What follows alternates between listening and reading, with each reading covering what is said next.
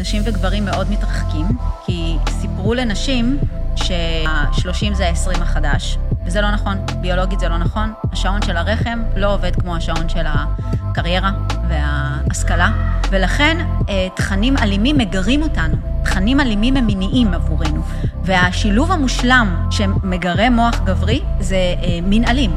כשמסתכלים ורואים האם הם מאושרים יותר, אז לא. זאת אומרת, אלה שעוברים ככה מערב לערב אה, למישהי אחרת, או ככה המסע הזה של לחפש בכלל פרטנרים, לא מדווחים על אושר יתר, זאת אומרת, סקס מזדמן לא מנבא אושר. לא מישהו שבלעדיו אני לא מאושרת או אני לא מאושר. אני לא מחפש את החצי השני שלי, זה כל זה מיתוסים של לזרוק לפח. כל אחד הוא שלם בפני עצמו. באמת, המנבא הגבוה ביותר להצלחה בזוגיות זה שביעות הרצון של האדם מהחיים שלו. האורחת שלי היום היא דוקטור ליאת יקיר. ליאת היא ביולוגית וחוקרת, והיא מחברת הספר קיצור תולדות האהבה. בעברה, ליאת השתתפה כמומחית בתוכנית חתונה ממבט ראשון, והיא אולי המומחית הגדולה ביותר בישראל בענייני זוגיות, אהבה והביולוגיה של הרגשות. כבוד גדול, ליאת, מה שלומך? כבוד גדול, תודה, דניאל. שמחה להיות כאן. יופי. אה, באמת זמנים לא קלים, אה, וחשבנו האם נדבר על זה או לא, ואני אשמח כן להתחיל ממשהו רחב דווקא מאוד. מהי אהבה? כן. מהי אהבה באופן כללי? אה, שאלת השאלות. השאלה הנצחית, מה זאת אהבה? אה, אני אתחיל בלומר שאנחנו מבלבלים הרבה דברים, כשאנחנו אומרים את המילה אהבה. אם אנחנו מסתכלים בזווית הביולוגית, אז אנחנו מדברים על אוסף של הורמונים, שפועלים עלינו באופן שונה בזמנים שונים, ולהכל אנחנו קוראים אהבה. אז אה, אני מחלקת את האהבה, אה, אם מסתכלים לפי הביולוגיה, לשלושה חלקים. שלב המשיכה, אה, אנחנו נמשכים לבן אדם, הוא עושה לנו את זה, לא עושה לנו את זה. כל האלמנטים האלה נקבעים על ידי שני הורמונים מרכזיים, טסטוסטרון ואסטרוגן, שאין להם קשר לאהבה, יש להם קשר להידלקות, למשיכה מינית, אה, אה, לתחושה הזאת של רצון להתערבב עם המין האחר או עם אותו מין, זה עדיין משחק של ההורמונים האלה. ואז עברנו את שלב המשיכה, נוצרה המשיכה, מתחילים להכיר, אה, ומגיעים לשלב ההתאהבות. בשלב ההתאהבות יש שם כבר חומרים חזקים ממש, אה, דופמין, סרוטונין, אה, אוקסיטוצין בהתחלה לפחות, זה הורמון אהבה, הורמון העונג, הורמון השמחה, זה כל ההורמונים, כזה קוקטייל טוב, טוב, טוב כזה, שמקבלים אותו בוסט בהתחלה, כשבן אדם חדש, ואנחנו עוד לא מכירים לעומק וזה, בעולם הסמים זה קוקאין, זה MDMA, אה, מחקים, מחקים את ההורמונים האלה, אה, ציפרלקס, פרוזה, כל מיני כאלה. אה, חומרים חזקים, שבגדול גורמים לאיזושהי תחושת, תחושת אופוריה, תחושה נהדרת כזאת, משיכה מאוד חזקה לאותו אדם.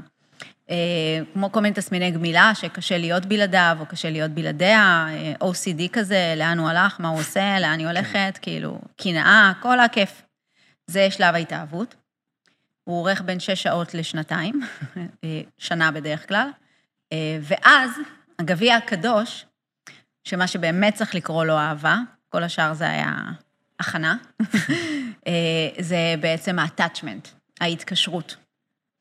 וההורמון שמנהל לחלוטין את הדבר הזה, אחרי שהדופמין יורד, וההתרגשות, וההתלהבות, והקסם, של ההתחלה, הפרפרים בבטן זה סרוטונין, זה פרפרים של סרוטונין. בסוף, אהבה טהורה, אה, attachment, בעצם היקשרות לאדם האחר, אה, זה מנוהל על ידי אוקסיטוצין, אה, בסופו של דבר זה אמור להיות התקשרות לטווח ארוך, ושם יש את הקשיים שלו, בעצם מונוגמיה, מה שאנחנו קוראים לו מונוגמיה, להיקשר כן. לבן אדם אחד בצורה יציבה, לאורך זמן, לכל החיים. עכשיו, בכל אחד מהחלקים האלה, יש המון גורמים שפוגעים לנו.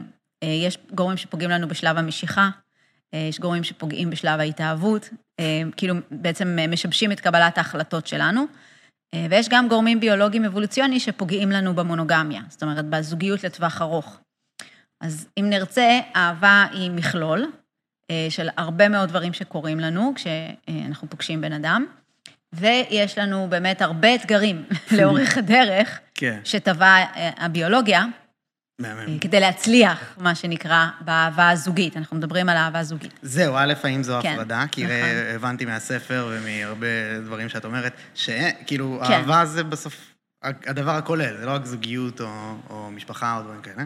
נכון. שאלה ראשונה. נכון. אה, אוקיי, אז כן. כן. ודבר, ודבר שני, אה, האם פייר להגיד, מתוך הדברים שאת אומרת, שבסופו של דבר מדובר בהורמונים, בכימיקלים?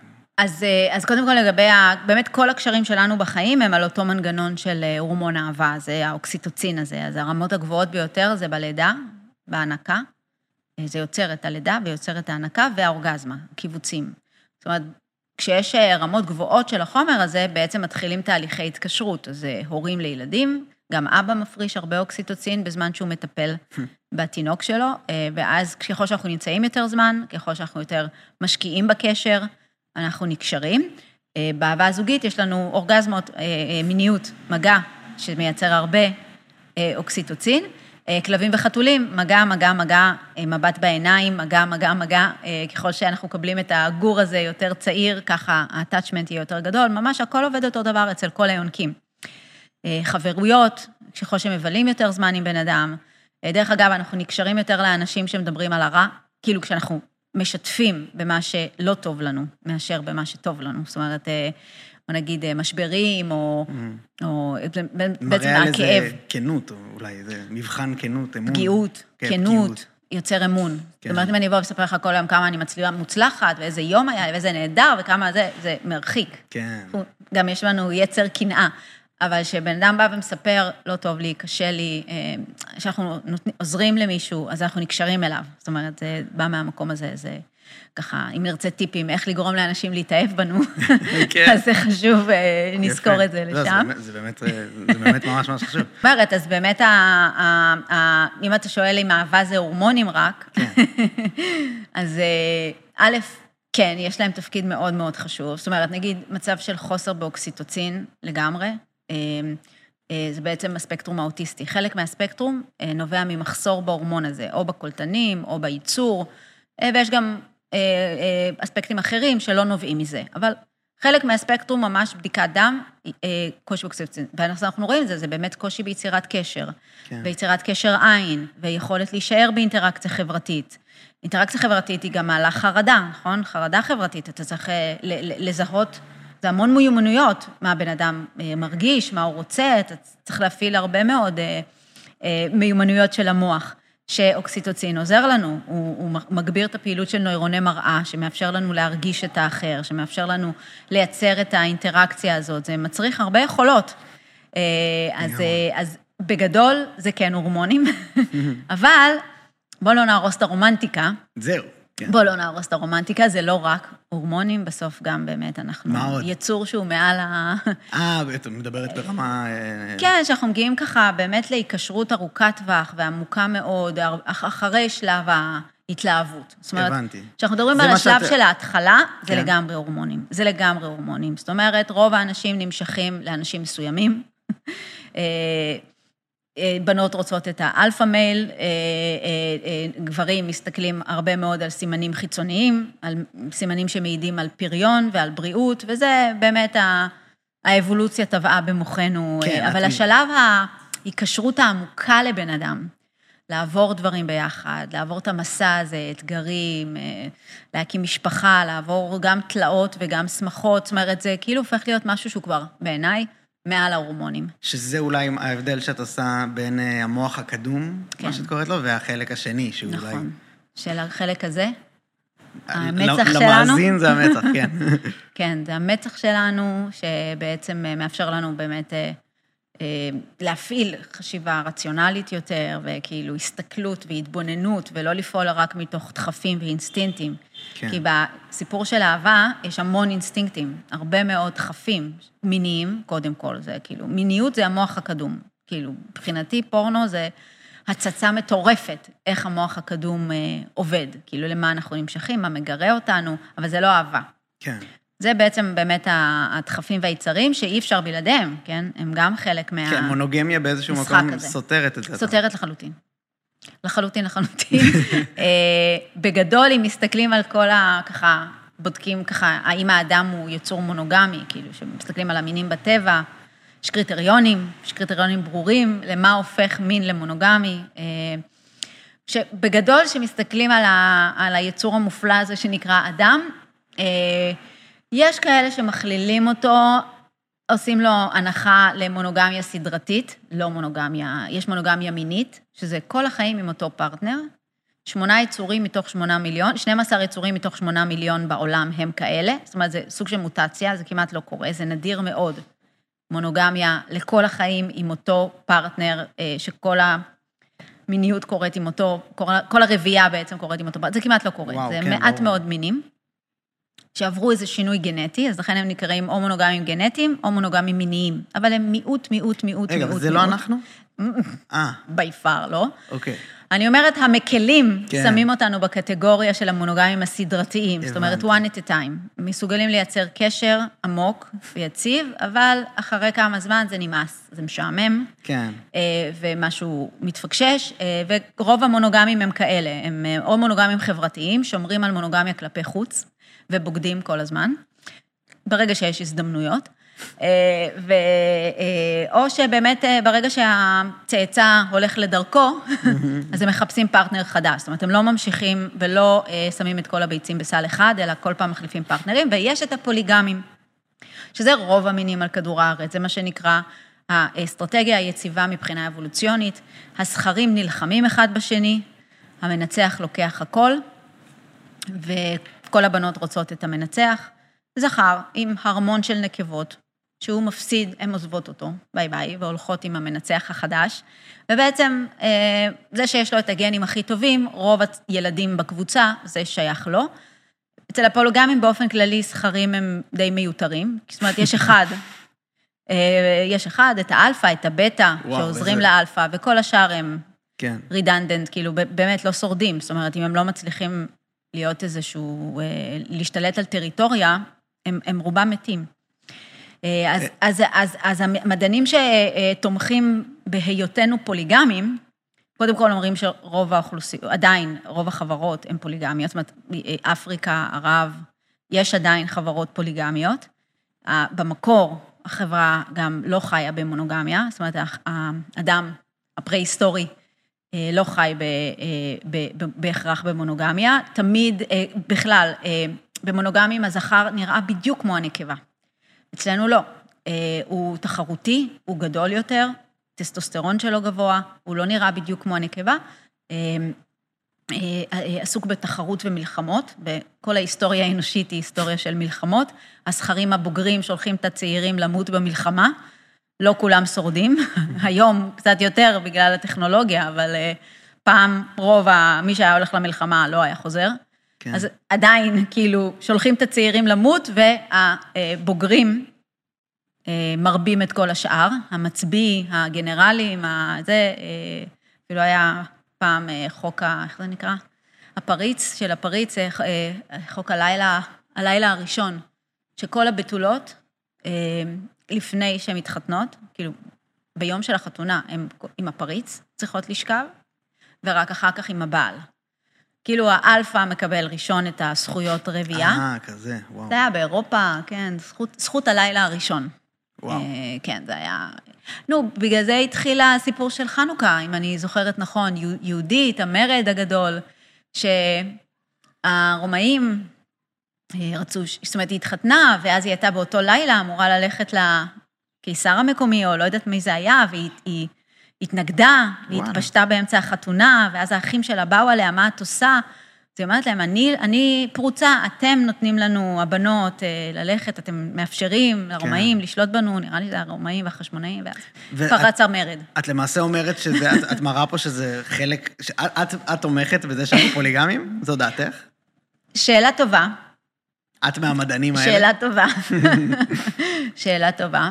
כי אני, לאורך כל הספר גם, וכל ה... באמת השליחות שלי והמהות שלי, זה ממש להציל את המונוגמיה. אני ממש מרגישה שצריך להציל אותה.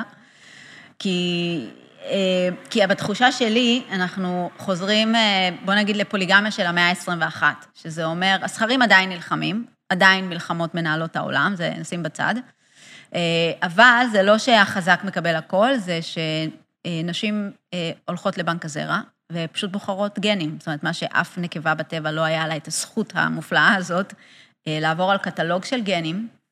הייתה צריכה פשוט לראות אותם, לראות אותם רצים, לראות אותם נלחמים, לראות אותם עם הצבעים והנוצות שלהם, שמעיד על הפיטנס שלהם, ועכשיו פשוט אפשר לקבל פלט של הגנום שלהם, אה, ולבחור את הכי יפה, את הכי גדול, את הכי גבוה, את הכי חזק, נכון? מקבלים פלט של גם גנטיקה, כן. אם אין מחלות, וגם של הנתונים הפיזיים של האדם, גם שכליים, ה-IQ שלו, מקצוע שלו, וככה אה, באנגליה, למשל, נולדו השנה יותר ילדים מתרומת זרע מאשר מנישואים.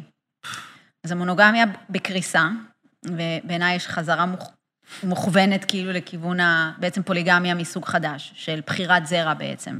וואו. יש גם תורמים שיש להם יותר ילדים בעולם mm. אה, אה, מאשר אחרים. כן. זאת אומרת, ממש קצת יש אלפא גם בעולמות האלה. אה, זה יוצר אפילו מלא בעיות, עניינים של חצ... אה, החיים, חצי אחים, איך זה נקרא? זאת אומרת שכאילו ענייני אה, רבייה אחר כך. אבל, והמונוגמיה הולכת ונכחדת. פחות אנשים נכנסים לזה, אני מדברת על העולם המערבי, תהליכים שקורים בכל העולם המערבי וגם מדינות שנעשות דמוקרטיות או נפתחות למערב, כמו יפן. שוב, כי היא לא הייתה מושתתת, המונוגמיה הקודמת, לא הייתה מושתתת, בטח לא על שוויון בין המינים, אלא על שליטה של הגבר בעצם באישה, ומונוגמיה בעצם אה, הופצה על ידי הרומאים, כדי למנוע מגברים אחרים אה, להתעצם. זאת אומרת, המונוגמיה הופצה אה, על ידי הרומאים באזורים שלנו, כי פוליגמיה עשתה להם כאב ראש. היה באזור שלנו בעיקר פוליגמיה, וגבר במשפחה פוליגמית נאמן לחמולה שלו, לשבט. זה כמו צבא, שיש לך ארבע נשים, מלא ילדים, זה צבא, שהוא, וזה מאוד מקשה על האימפריה לשלוט. אה, ואז שסוגרים, הורסים את הפוליגמיה, אוסרים אותה, וסוגרים את הגבר עם אישה, משכנתה ושלושה ילדים, הוא כבר לא עושה בעיות לאימפריה. אין צבאות קטנים כאלה שיכולים לעשות בעיות, הגבר נשלט לחלוטין. וואו. אבל נותנים לו את הצ'ופר הקטן, שבסדר, פירקנו לך את ההרמון, יש לך אישה אחת, אבל היא לחלוטין תחתיך. כאילו, משפחה זה מהמילה שפחה, גם family זה מהמילה famulus, שזה הפמליה של, ה, של האלפא. בקיצור, יש לך אישה וילדים, אבל אתה, אתה השולט. וזה החזיק עד ש... מתי התחילו לעלות אחוזי הגירושים בצורה אקספוננציאלית? מהפכה פמיניסטית, כן. כן, בשנות ה-60. לקח זמן, כן. המהפכה הפמיניסטית רק אפשרה אה. זכות בחירה, ואחר כך... אה, אבל... סליחה שאני רק אה, קוטע כן. לאנקדוטה, שאני לא בטוח אם זה, שזה דיון מעניין בין היסטוריונים, על האם זה נכון. התנועה הפמיניסטית או המצאת הגלולה. שכן, זה אפשר גם את, כן. את ה... אה, אה, אה, באמת את ההאצה של ההתפתחות של המהפכה הפמיניסטית. מהרגע שנשים אולי, לא כן. חייבות להביא ילדים, אז הן מתחילות לחשוב פוליטית, כן. הן מתחילות להיכנס לעמדות כוח, ולא 아, רק אוקיי. להיות עסוקות ב... בילודה. כאילו, זה המון כוח, בוודאי. הגלולה זה המון כוח לנשים לקחת כוח. אבל מהרגע שהמשוואה משתנה, והיא לא חייבת את הגבר לצורך מזונה, כסותה וילדיה, המשאבים לילדים. זאת אומרת, מהרגע שאישה היא יכולה להיות בעלים של רכוש, בעלים של טריטוריה, של אדמה, שזה לא היה אפשרי, וזכות בחירה, וכמובן עבודה, פרנסה, אז היא אומרת לו ביי. רוב תיקי הגירושים נפתחים על ידי נשים בעולם, בערך 67 אחוז, ומגיל 55 זה 92 אחוז. הגברים קטטונים בגילאים האלה, זה רק האישה כאילו פתאום אה, אה, אומרת, לא מתאים לי מה שהיה עד עכשיו. אה, וזה תהליך שהולך ומתגבר, כי אני טוענת שבעצם המבנים הישנים נכחדים, זאת אומרת, הם כבר לא רלוונטיים, מה שהיה פעם, אבל עדיין לא בנינו מבנה חדש. ובשלב ביניים האלה, נשים וגברים מאוד מתרחקים, כי סיפרו לנשים שלמשל, ה-30 זה ה-20 החדש, וזה לא נכון, ביולוגית זה לא נכון. השעון של הרחם לא עובד כמו השעון של הקריירה וההשכלה. ואז את עושה תואר ועוד תואר ועוד תואר ומתקדמת והכול, ובפיק שלך את פתאום מבינה שאת בת 30 ו-32 ו-35, ואף אחד לא מספר לך יותר מדי על הרחם. לא כשאת בגיל ההתבגרות ומקבלת מחזור, לא כשאת בגיל המעבר אחר כך, ובטח לא כשאת אה, הולכת להביא ילדים, ואז פתאום את מגלה שלהקפיא ביציות בגיל 35 זה לא כזה טוב, שהיה צריך לעשות את זה קודם, ואם כבר, כבר עדיף להקפיא ביציות מוזרעות, זאת אומרת וואו. עם זרע, ובקיצור, פתאום כן. מגלה סרט של הרחם בכלל לא עובד באותו קצב של המוח שלי, שאני רוצה את זה, ואני רוצה את זה, ואני רוצה את זה, אבל רגע, מה קורה? עכשיו, כשאישה בת 35 באה לדייט בטינדר עם בחור בן 35, הם לא באותו סרט. הם לא באותו סרט ביולוגי, הכוונה. זה אותו עניין גם אבל שילדות מתפתחות יותר מהר. בטח. מ... כן. זאת אומרת, גם אין לו רחם, אז הוא, מה אכפת לו? כאילו, מה... הוא לא ממהר לשום מקום, הוא צריך למצוא את האחת. הוא משתבח עם הזמן אפילו. יפה. כן. יפה, הפיק של גברים זה 55, הפיק של נשים זה 45, אה, אבל מבחינת הפיק הביולוגי הוא 30. אה, אם לא 25, 26, כאילו מבחינה ממש, אה, מבחינת ה... פוריות. אנחנו לא כאלה פוריים גם. כן. בני אדם הם לא יצור פורה בכלל, יש לנו מלא בעיות עם זה. אה, גם בלידה, הרבה נשים מתו בלידה, זה ראש גדול מדי בשביל לעבור, כן. כאילו, הוא מאוד אה, גדל הראש, בגלל זה רוב, הרבה מההתפתחות שלו קורית מחוץ לרחם, זאת אומרת, זה, כן, אנחנו היצור ש... כן, תלותי להמון זמן. בדיוק, כן. עד גיל 30, כן. בבית. אבל מבחינת גבר ואישה, זה סרט אחר. קודם כל, אין לו רחם, אין לו את השעון שמתקתק לו בראש. כמו שאצלה, אה, גם החברה מוסיפה את הטקטוק שלה, כאילו, מה קורה, מה קורה, מה קורה. זה על נשים יותר, אולי. כן, כן, כן, כן, כי כאילו, יש לך רחם, מה קורה, כאילו, אה, את לא, את לא יכולה לחכות לנצח, אה, החברות שלך עם ילדים, כן, זה פחות קורה אצלו, יכול להיות שיש לו איזה חבר עם ילד, אבל... וגם המוח של גברים, החלק הזה, העונה המצחית, מתפתחת לאט יותר, בין שנתיים לארבע שנים. זאת אומרת שאישה בת 35 יושבת בדייט עם גבר בן 35, זה לא, הם לא באותה... היא יותר מפותחת שכלית. כן, לא, בהכללה, כן, זה לא כל אישה לא, ולא כל זה, גבר ולא כל זה. רואים את זה בילדים באופן הכי בולט. הכי בולט. כן. כיתה ו' שלה, כיתה ו', בגלל זה בנות בכיתה ו' רוצות אה, בחור בכיתה ט' כבר, לנצח כאילו... זה נשאר, יש פער או, כזה בדיוק, תמיד. כן. תמיד, בערך חמש שנים, כן. שש שנים, נשים אוקיי. נמשכות לגברים גדולים מהם. כן, לגמרי. מלא שאלות ברשותך. אז דבר ראשון, אה, את אמרת שזה מתוך השליחות שלך להביא... להציל את המונוגמיה. חייבים להציל אותה. למה אז, כאילו, את אומרת בעצם שהיא נוגדת את הטבע. אה, יש בעייתיות בתנאי שפע, כן. בתנאי מחסור יש, מונוג... יש יותר, כן. תהיה יותר מונוגמיה, שיש הרבה אויבים וצריך הרבה אני, אוכל. אני, אני גבר שכביכול, את יודעת, החזון השלמה המלך היא שהצגת מקודם נשמע ממש מפתה. למה שאני ארצה מונוגמי? לא, ואני אומר את זה מתוך, ברור שאני צוחק. כן. ברור שאני... לא, לא, גם הרבה שואלים אותי, כן, כאילו, גם בהרצאות וגם בסדר, כאילו, אז למה המסקנה שלך מכל מה שאת אומרת זה בוא נציל את המונוגמיה? למה לא, בוא, כל אחד שיחיה מה שבא לו, איך שבא לו, מה, למה את מתערבת לאנשים בחיים? כאילו, מי אמר שלהיות עם בן אדם לכל החיים זה מה שצריך להיות? אז קודם כל, לכל החיים זה קצת overstatement, כאילו, אנחנו חיים עד גיל, כאילו, גיל, תוחלת החיים שלנו היא הרבה יותר מדי ארוכה. אה, אבל עדיין, אה, גם קשר זוגי יציב לעשר שנים, עשרים שנה, שלושים שנה, זה, זה, זה, זה נכס לגוף שלנו. כן? אה, כן. בריאותית, כאילו. כן. אז, כן, אז בואו נדבר על האספקטים האחרים של האהבה, שבעיניי בשבילן שווה להציל את המונוגמיה. כי אנחנו באמת קרה את התהליך הזה שאמרנו, שהמבנים החד... הישנים מרוסקים והמבנים החדשים מתחילים להיווצר. ובזמן ביניים, אם מסתכלים על מדינות כמו שוודיה וגם אנגליה, שבאמת יש הרבה נשים שהן חד-הוריות, זאת אומרת, שמביאות לבד ילד, מתרומת זרע, ובאמת אה, עידן מודרני, יש אה, טינדר, יש כאילו אפליקציות, אפשר להכיר, אפשר, כאילו גם אין, אה, זאת אומרת, אפשר לשכב באותו ערב, זאת אומרת, אין שום מבנה שמכריח בנים ובנות, גברים ונשים, לעשות שום דבר. לא, לא לגעת אחד בשני, כן לגעת אחד בשני, להתחתן לפני, לגור לפני החתונה, לא לגור, כלום. כל אחד עושה מה שבא לו, ומסתכלים ורואים האם הם מאושרים יותר, אז לא. אז לא. זאת אומרת, אלה שעוברים ככה מערב לערב אה, אה, למישהי אחרת, או ככה המסע הזה של לחפש בכלל אה, פרטנרים, לא מדווחים על אושר יתר, זאת אומרת, סקס מזדמן לא מנבא אושר, על פניו, היינו אומר, מה, יצור פוליגמי, מה, שיעשה מה שבא לו. וגם נשים שמגדלות לבד ילדים לא מדווחות על אושר עילאי. אה, מדווחים יותר על בדידות, על ניכור, על תחושת, אפילו תחושות של אה, לפעמים אובדנות כזה, של, של, של רווקות יתר, אני קוראת כן. לזה. אה, ולכן, אני חושבת, וכשמסתכלים על אנשים שכן חיים בזוגיות, ולא זהו. חייבת להיות זוגיות מושלמת, אין זוגיות מושלמת. זאת השאלה שלי, כן? את רואה נתונים ש... כן, עוד פעם, אנשים שחיים בזוגיות טובה, בריאים יותר, מאושרים יותר ומעריכים חיים. אז אני אומרת, בוא, בוא, בוא, בוא נקודד מבחינה מדעית, מה זה זוגיות טובה? מה מנבא זוגיות טובה? מה יוצר זוגיות טובה? הרי אנשים הם אנשים הם אנשים, כן? זה כולם אותו דבר, רוב הזוגות מתלוננים על אותם דברים. הרבה נובע בעיניי מההבדלים האלה, גם בין גברים ונשים, אה, וגם גם בין אנשים.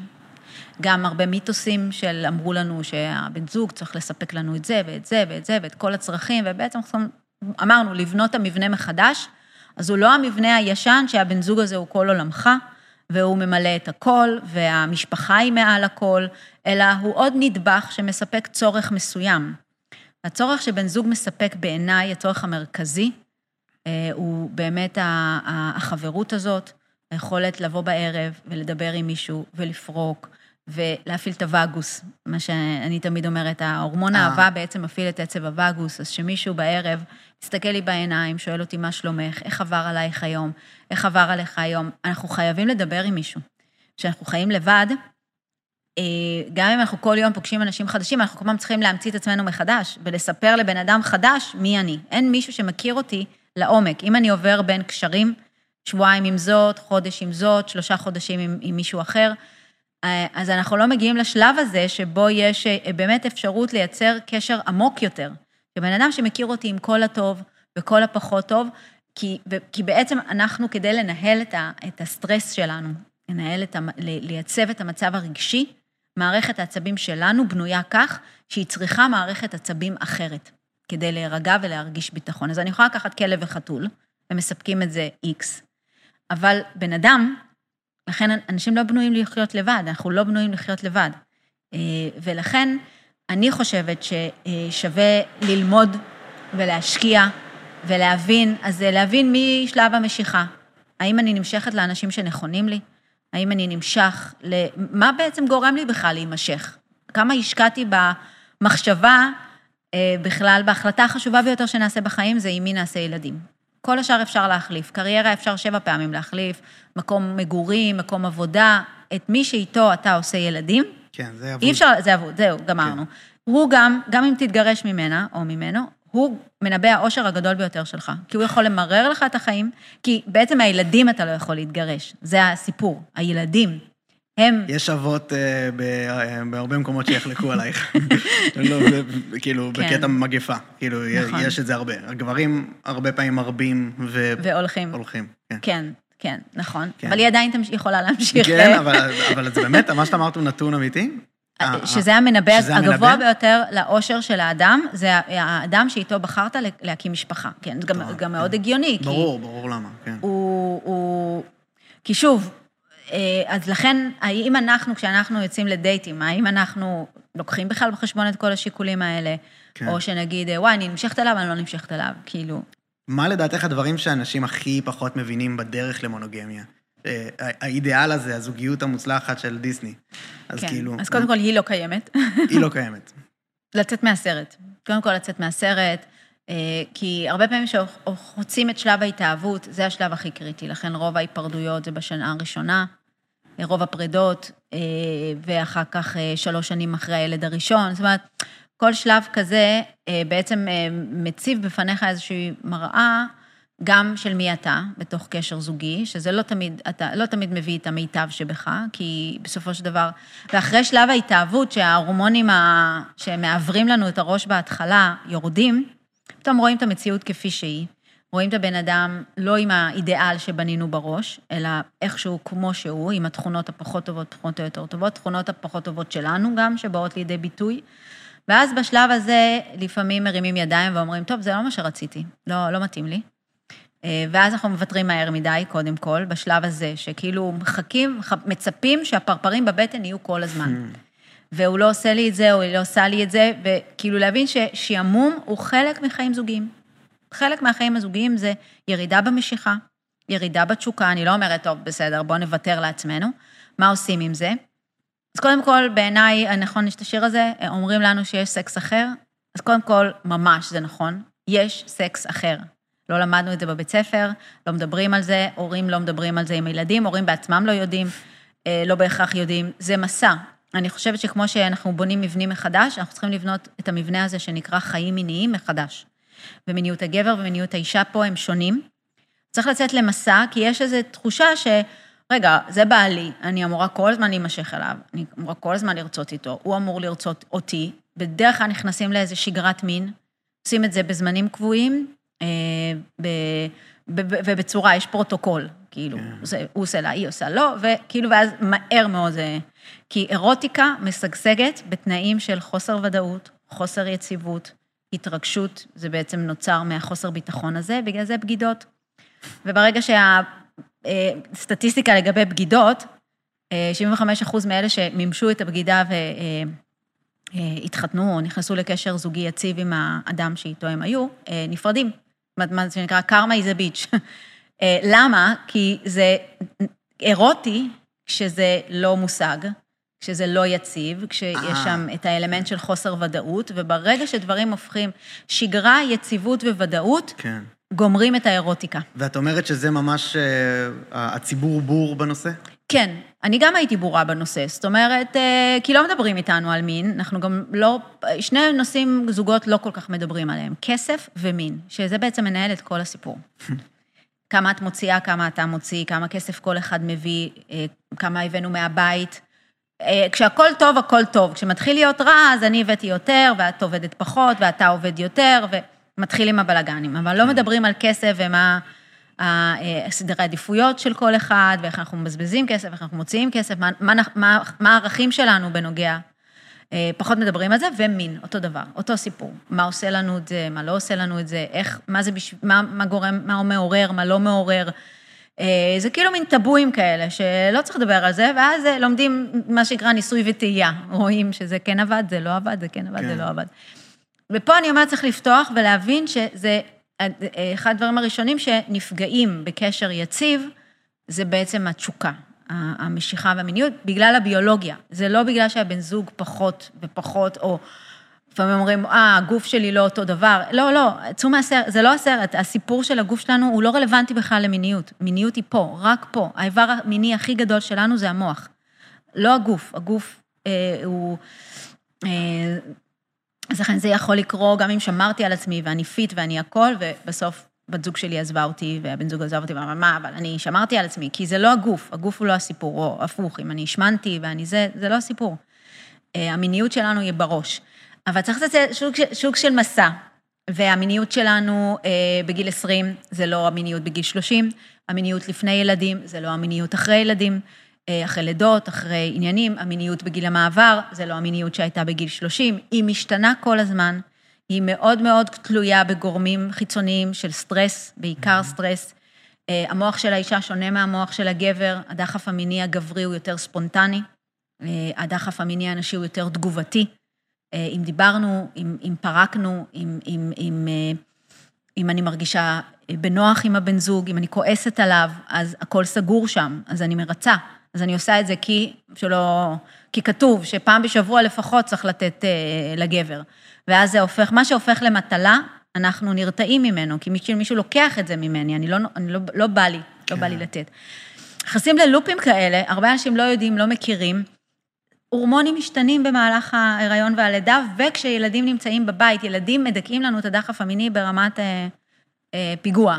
כן. אה, מפר... גורמים להפרשה של פרולקטין, שזה ההורמון של הקרינג, לדאוג להם. הם, הם עושים עלינו מניפולציה אה, כימית, שהיא מאוד הגיונית, כדי ש... אה, שמת לב, שאתה מחזיק תינוק, קורה משהו, קורה משהו בגוף כשמחזיקים תינוק, הוא מפריש חומרים, כן. והוא גורם להעלאה של הפרולקטין, ופרולקטין, זה מה שגורם למנגנון השעיה אצל הגבר, אחרי שהוא פולט, יש איזה 20 דקות שאי אפשר עוד פעם, זה פרולקטין. הוא גורם לדיכוי הזה של היכולת שוב של המערכת רבייה, וזה בעצם מאוד אבולוציונית הגיוני. ברור. כי כשאתה מטפל ברור. בילד, הדבר האחרון שצריך לעניין אותך זה איזה מישהי שעוברת או איזה מישהו שעובר. כן. אימא צריכה להיות, בטבע רוב זה אימהות.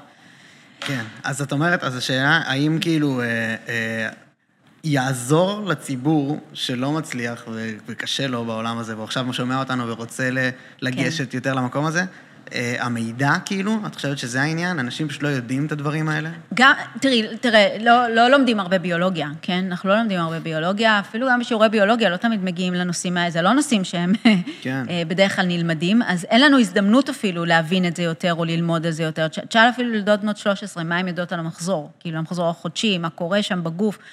כאילו, אנחנו לא מדברים על זה, אנחנו לא לומדים את זה טוב ולא מדברים על זה, אז אני כן חושבת שהידע אומר, קודם כל הוא מאפשר להסיר את התסכול ואת הבושה ואת האשמה. נגיד, נחזור לילדים, אז זוגות צעירים זה נושא מאוד כאוב. שהוא מרגיש שזה לא מספק, ואין מה לעשות, אה, הצרכים המיניים של גברים שונים מנשים. אני מדברת על משהו כמו שגבר חושב על מין פי חמש עד פי שבע מאישה. כי כל המערכת היא שונה, כל המערכת היא שונה של הרחם והשחלות והאיבר מין הזכרי והשכים. זה עולם אחר. הוא חושב ביום על מין, עולות מחשבות מיניות מאישה. זה כמובן תלוי בגיל, ותלוי באישה, ותלוי בגבר, ותלוי ב... לא, מטורף, כן. דברים שאתה... אנחנו רואים את זה גם, תעשיית הפורנו היא לא בנויה על נשים, אם הייתה בנויה על נשים, הייתה קורסת מחר. לגמרי. זה עולמות אחרים אני יכול, לגמרי. אני יכול לשאול אה, בנושא? בטח. כי ממש רציתי שנגיע לזה, שאת אה, מדברת על העניין שנקרא, אה, כאילו, אוקיי, אני אגיע לזה ככה. בסין, אני יודע שיש משהו כמו 30 מיליון גברים שלא יפגשו אישה בחיים. וואו, זה מטורף. כאילו, שלא יישאו אישה בחיים, ממש כזה, שלא לא יהיה להם בת זוג. כאילו, אין מספיק נשים אין שם. אין מספיק נשים, כי הם הרגו את הנשים. כן. לא, והחוק ילודה של רק, נכון. רוב רצו רק גברים. בכל אופן, אמ, אני לא חושב שאנחנו בסיטואציה כזאת, אבל אני חושב שכן, והבנתי את זה גם הרבה ממה שאת מתארת, יש מודל alpha male י בחברה. זאת אומרת, אחוז נורא קטן של גברים מקבל את רוב העוגה. ואני מקבל... רואים את זה גם באתרי, באפליקציות היכרויות. חד משמעית. שבערך עשרה אחוז מהגברים מקבלים 90 אחוז מהפניות. משהו, מספרים כאלה מטורפים. אני מקבל המון פניות מהגברים האלה. מדברים איתי הרבה ואומרים אלה לי... שפונים או אלה שלא פונים אליהם? אלה שאין להם, שאין להם כלום. כלום. ואף אחד לא מסתכלת עליהם, כן, שואלים אותי, כן, כאילו. כן, כן. ואני הרבה פעמים באמת חושב שהפתרון לזה הוא ידע, ו- ואני רוצה לנצל גם את הבמה הזאת בשביל זה, כאילו... אה, אוקיי, ומפה אני רוצה לשאול על הקוליג' אפקט. כן. כי אני מרגיש שהרבה מהם, בא לי להגיד להם, כאילו, הפורנו הורס לכם את נכון. המוח, ותצאו מזה, וזה יעזור לכם, וכאלה. אני רוצה להגיד, כאילו, זהו, אז פשוט מעניין אותי לשמוע, מה, מה, מה את חושבת? ברמה המדעית, מוחית, חקר המוח, לחלוטין. רואים מוח ממש, סריקה של אדם שצופה בתכנים בצורה לא מבוקרת, ומגדיר את עצמו גם כמכור לפורנו. זאת אומרת, שמשעמם לו שזה, שזה, זה המפלט. ומסתכלים על מוח של אדם שמכור לקוקאין, זאת אומרת שצורך קוקאין, ואתה באמת רואים את אותה תצורה מבחינת מה שסמים עושים למוח. אה, התכווצות של חלקים מסוימים. אה, זה אותו, למה זה אותו דבר? קוקאין זה דופמין בעצם, ומה שרואים בפורנו זה דופמין, זה דופמין לפנים. כי לאורך כל האבולוציה, המוח הגברי, גם המוח הנשי, לא היה חשוף לגירויים בעוצמה כזאת. תחשוב על אבא שלך, או על סבא שלך, או על סבא רבא. כמה אה, אה, אה, אלמנטים מיניים הוא ראה, אולי איזה, איך קוראים לזה? פלייבוי, איזה חוברת, כן, מתחת. וגם זה בשנות ה-70, כן. כן, זה גם מאוחר, כן. כאילו, מה שהיה זה ככה לצפות בשכנה, שפתאום במקרה הורידה את זה ליד הנהר, את החולצה, ותחשוב מה ילד בן שמונה מקבל בשעה, בשעה שהוא יכול להיות עכשיו באתרים. זה, אבולוציונית לא היה מספיק זמן לייצר מספיק אה, מסלולים נוירונליים להכיל את הדבר הזה. אז זה קוקאין. מבחינת המוח זה באמת לקבל שחרור דופמין מאוד גבוה, זה כאילו הסנפתי עכשיו. זה ממש כאילו הסנפתי. להבין את זה, שברמה של המוח זה אותו דבר. זה דופמין וזה דופמין. זה דופמין חזק ו... אין להם מעבדות דופמין, כמו שאני אומרת לתעשיית הפורנו, כמו שיש לתעשיות שלה, גם של הרשתות החברתיות, הרי זה עובד על אותו עיקרון גם, אבל פחות דופמין מפורנו, כן? אה, אם אם לא היה את כל החבר'ה שעושים את הסלקציה והבינה המלאכותית שעושה סלקציה של אה, תכנים מיניים או אלימים, כל, ה, כל הרשתות החברתיות היו מלאות רק בתכנים אלימים ומיניים, כן? כן? כי זה מה שגורם. זה המוח הקדום שלנו, זה מה שהוא רוצה. כן. זה מה שהוא רוצה. אז אנחנו לא מקבלים את זה ברשתות האלה, כי יש בינה מלאכותית, אז יש את זה באתרים האלה. אבל הרמה של הדופמין היא מאוד חזקה, אבל אין להם מעבדות דופמין, אבל מה שהם לומדים זה מניסוי וטעייה, הם רואים למה המוח הגברי נמשך. עכשיו, כל דבר שאתה נמשך אליו בהתחלה, רואה אותו בהתחלה, המוח מייצר סבילות. ככה נוצר מנגנון התמכרות. זאת אומרת, בהתחלה אתה הולך לראות איזה משהו אלים יותר, נגיד, פורנו אלים, ובהתחלה, וואי, אימא'לה, איך אני רואה את זה בכלל. אבל זה גרם לאיזה בוסט, כן. ואז אחר כך תראה את זה שבע פעמים. בסדר, נשים אחרות, גברים אחרים, אה, אביזרים אחרים, בסוף המוח מתרגל להכל. וואו. הכל. כל גירוי שתיתן לו, הסף גירוי יעלה. המונח gateway drug. בדיוק. כן. בדיוק. אז זה דרג לכל דבר, ואתה יכול לראות את ההשתלשלות, איך, תעשייה, איך גם אתה רואה את התעשייה הזאת משתנה, כי לכוכבת פורנו יש את הזמן תהילה הכי קצר, משהו כמו 15 דקות, כאילו... מה זאת אומרת? כמה שהיא תהיה וואו ומהממת ועסיסית ואיברית, אה, בגלל הקוליג' אפקט. אז אה, אי אפשר לראות אותה אחת כל הזמן. אז, אז רמות הגיוון שם הן מאוד, צריכות להיות מאוד חזקות. העוצמה של הגירויים צריכה להיות יותר חזקה, והאזור במוח הגברי, גם במוח הנשי, אבל במוח הגברי, האזור הזה יותר גדול, זה אמיגדלה. היא אחראית על אגרסיה ואלימות גם. גם על סטרס, ובעלותת הפחד, אגרסיה, אלימות בעצם, ומיניות. זאת אומרת, זו אותה בלוטה בסופו של דבר. ולכן אה, תכנים אלימים מגרים אותנו, תכנים אלימים הם מיניים עבורנו. והשילוב המושלם שמגרה מוח גברי, אה, זה אה, מין אלים. וככל שהוא יותר אלים, עכשיו, זה דברים שאתה לא יכול לעשות עם אישה. אין מצב שאתה יכול לעשות אותם עם אישה, כאילו, אתה יכול עד רמה מסוימת, אבל גם, היא לא נהנית, כאילו, לא בהכרח נהנית מזה. האקטים עצמם. כן, אתה לא יכול להגיע לרמת גירוי דופמין כזאת עם אישה. אז מה שאתה עושה, אתה רואה תוכן מטורף עבור המוח, כי האמיגדלה מתחרפנת מדבר כזה, זה כאילו כל מה שהיא חלמה וכל מה שהיא רצתה, ככה ביחד. אז רמת הדופמין שמשתחררת היא עצומה ואדירה, ואז אמורים להסתפק במין רגיל, כי מה, כאילו, את מה זה מעורר בדיוק. זאת אומרת, זה לא...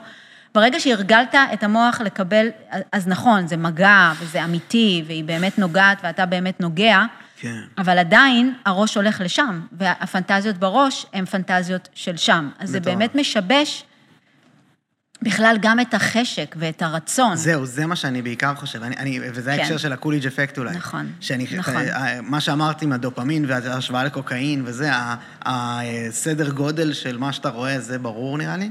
יותר קשה לאנשים להבין שאתה, דופמין קשור מאוד למוטיבציה. נכון. זה הורמון המוטיבציה, נכון, נכון. ואם את, נכון, בדיוק. ואז באמת, אם אתה, אתה משבש את המנגנון הזה, כי אתה באמת צורך דופמין בדיוק. בצורה מאוד גבוהה. בדיוק, ואז אין לך רצון לצאת להביא בת זוג בכלל. כן. אתה יכול לעשות את זה לבד. זה מצריך גם כל כך הרבה עבודה.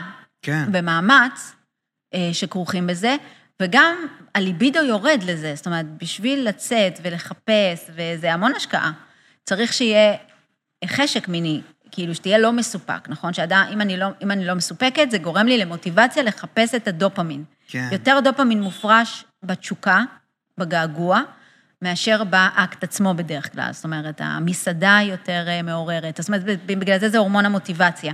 אבל אם אני מוצפת בדופמין, אז באמת אני, החשק בעצם מסופק מבחינה מסוימת, אז אין לי את הרצון באמת אה, לצאת ולחפש, לעשות כן. את כל, כל המאמץ הזה הוא בשביל לקבל את הדופמין. once קיבלתי אותו, אז יורד החשק אה, להתאמץ, וכבר גם אם מתאמצים, אז רואים שהחוויה היא לא עוצמתית כזאת. לגמרי. ואז אנחנו באמת, בעצם, אה, זה ממש נכנס לעולם של התמכרויות, באמת, ממש. מנגנון של התמכרות. אבל האם זה גם מוריד אותך לאיזושהי בטא מייליות? החוסר, אתה לא מייצר את אותו טוסטסטרון נראה לי. אה, שבן אדם עם מוטיבציה, אולי, אני, אולי אני קורא את זה לא נכון? אני לא ידעתי, לא, לא ראיתי מחקרים שבדקו באמת רמת טסטוסטרון של אנשים, אבל mm. בהחלט רואים דיכאון וירידה בחיוניות. כן. אה, עם הזמן. כי מה שקורה שהם מקבלים דופמין זול, וזה נכון לכל הדופמין הזול, גם פחמימות, אכילה רגשית וגם אה, אה, שהייה ממושכת בטיקטוקים וזה. אה, הגירוי הוא חזק, לאט לאט הוא נחלש, אתה צריך גירוי יותר גבוה כדי זה, אבל זה מין, דופמין זה לא תחושה של יו, אני חייב את זה, זה עושה לי טוב, אלא להפך, זה עושה לי רע, אבל אני חייב את זה. זה עושה לי רע כבר, אבל אני לא יכול בלי זה. כן, זה התמכרות, זה ההבדל. זה כן. לא שזה עושה לי טוב ואני מחכה לזה. אני יודע, זה רע לי, זה עושה לי רע. ואז בעצם אה, איזשהו מנגנון של אה, אה, דיכאון, שהוא נובע כי בעצם ההורמון שלו נוצר, כמו שהוא נוצר באקט רגיל, בדופמין הבריא. הדופמין הבריא, שמקבלים אותו באינטראקציות רגילות, עם אנשים רגילים, בחיים האמיתיים, עם נשים וגברים רגילים בכלל וחברים בכלל, מגיע יחד עם הורמון נוסף שמשתחרר באינטראקציה חברתית, וזה הסרוטונין. סרוטונין נותן תחושה גם, מעבר להיי של הדופמין, יש את התחושת נינוחות, נעימות וערך עצמי. ערך עצמי. ערך עצמי. זה הורמון, קוראים לו הורמון הערך העצמי. והשמחה, זאת אומרת, אז אתה יכול לקבל דופמין, זה עונג רגעי ודיכאון. כי אין סרוטונין, כי זה לא נוצר באינטראקציה חברתית.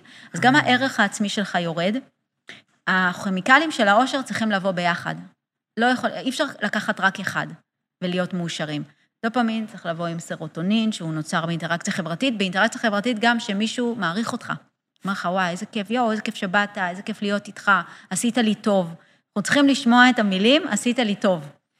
ואוקסיטוצין, שזה ה bonding, שזה ה bonding, שמישהו אחרי הפורקן, אתה מתחבק עם מישהו, מתלטף עם מישהו, וזה כאילו סוגר את כל אה, הכימיקלים של האושר, נסגרים ביחד, תסתכל על זה כמו איזה שלשה כזאת שהולכת ביחד, וכל עוד היא באה ביחד, אז אתה בעל ערך עצמי ומאושר וזה, once אתה לוקח את הדופמין לבד, אז זה רק יוריד. זה רק יוריד את הערך העצמי, זה רק יוריד אותנו יותר, ויגרום לאחר כך חרדה גם, כאילו.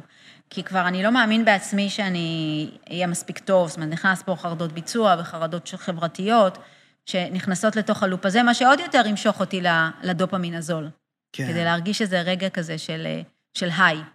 אבל זה כל כך דומה לעולם הסם, וזה מאוד עצוב, כי גם התעשייה הזאת יודעת את זה, כן? זה, זה, הם יודעים שהם הם, הם, הם לא, הם לא מקדמים אנשים לבריאות ואושר ואהבה, אה, אלא זה ממש אה, יוצר תופעות דוריות חדשות אה, בקרב צעירים, גברים בעיקר, ומתחיל בגילאים יותר ויותר צעירים, באופן שממש משבש את היכולת שלנו, שוב, זה בסוף להתרגש מהדברים הקטנים, מילדה שנותנת יד, אבל אם הוא ראה הרגע אה, גנג, איך זה נקרא? אתה יודע, שכולם ביחד בנג. כזה, כאילו, מה זה עכשיו ילדה שנותנת לי יד?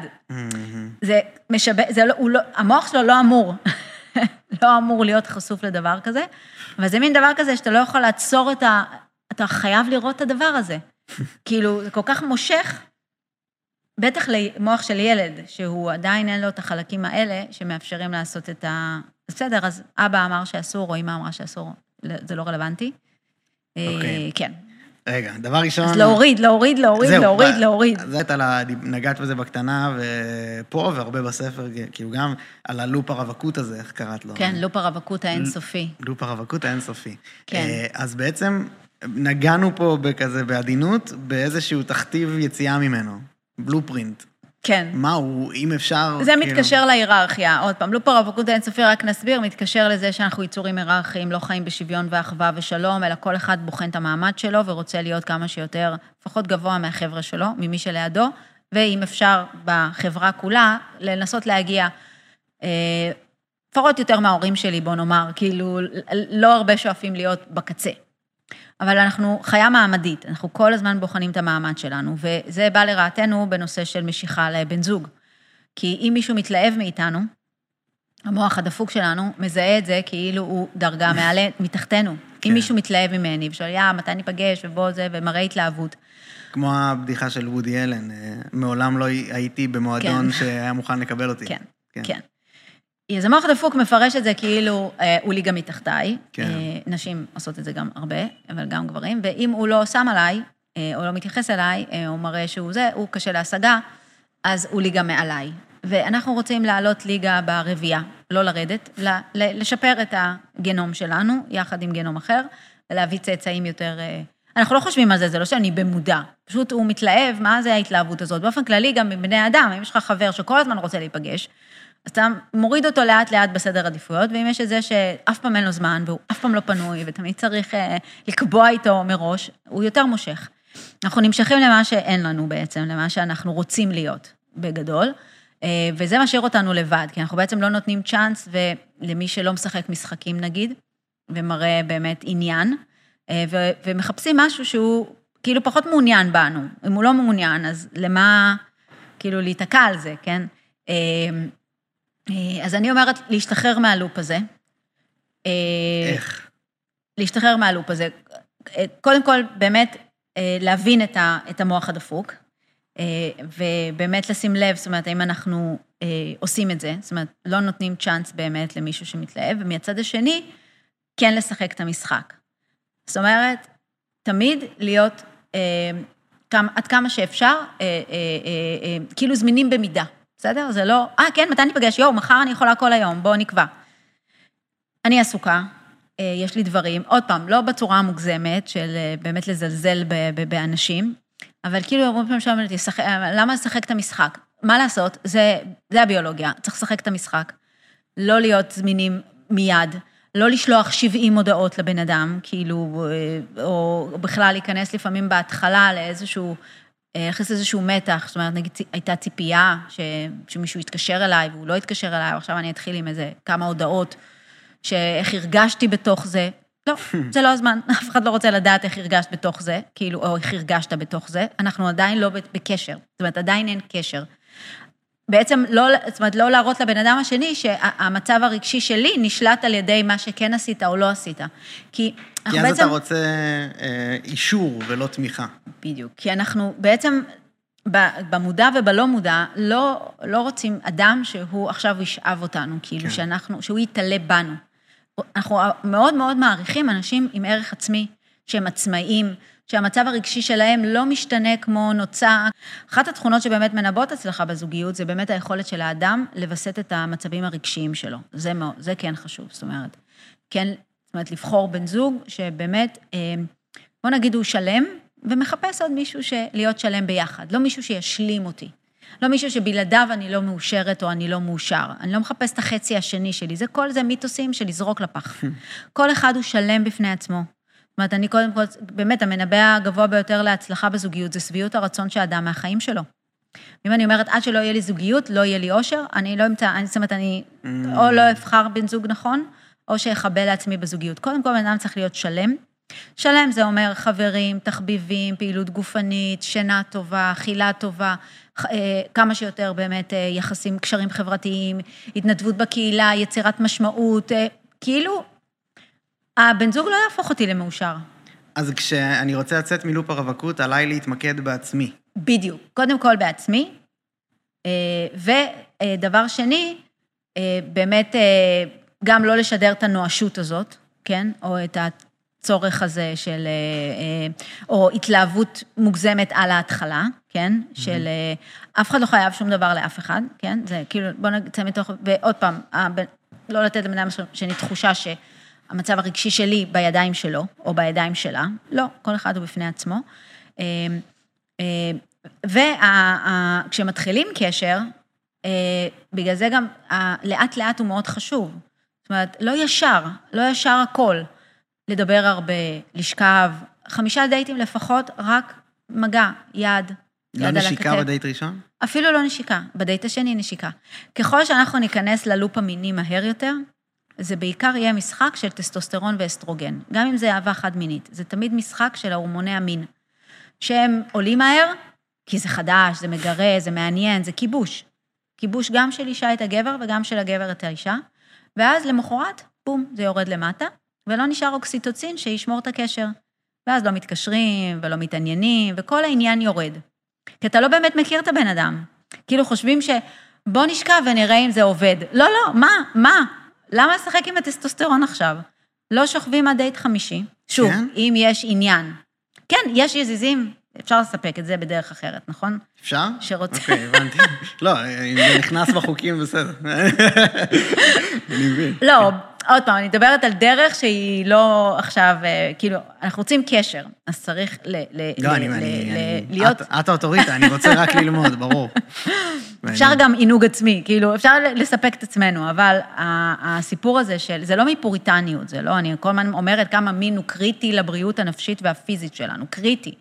מיניות טובה, מיניות בריאה, מיניות אה, כאילו עם, עם בן אדם שסומכים עליו, אני גם לא, בכלל לא נגד יזיזות, אני חושבת שזה אחד הדברים הדווקא גאוניים שיש.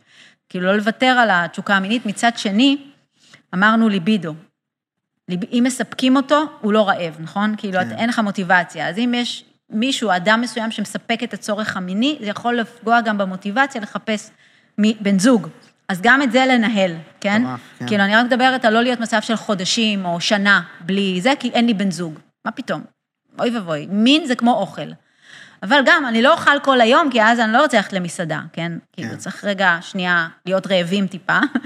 אה, אבל העניין של החמישה דייטים זה בשביל לתת המוח את ההזדמנות להכיר את הבן אדם, להבין את הבן אדם לעומק. כמובן שצריכה להיות משיכה מינימלית ראשונה, אבל לא לפסול על משיכה. יש מחקר מאוד גדול על זוגות שבאמת אה, נשואים באהבה לאורך זמן, ובערך 50-55 אחוז לא הייתה משיכה בכלל בדייט הראשון. היא בכלל לא חשבה, או הוא לא חשב שזה בשבילו. לא הייתה משיכה, זה לא שהייתה קצת משיכה. איך למרות זאת המשיכו? זה מה שמדהים, קודם mm. כל. אה, אז הרבה מהם זה גם דורות קודמים כזה, שזה היה מהקהילה, מהחבר'ה, שזה דבר מצוין. הקטע הזה של להכיר לא דרך אה, וירטואלי, אלא דרך מעגלים. אנחנו ייצור של מעגלים.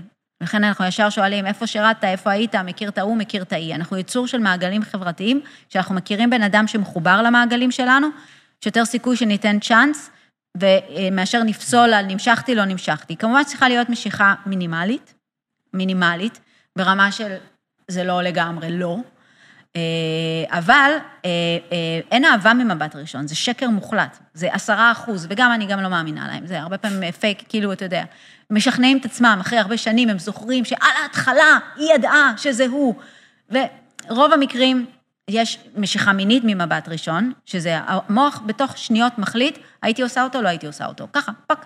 אז יש החלטה של כמה, ממש שתי שניות, שווה, לא שווה, שווה, לא שווה.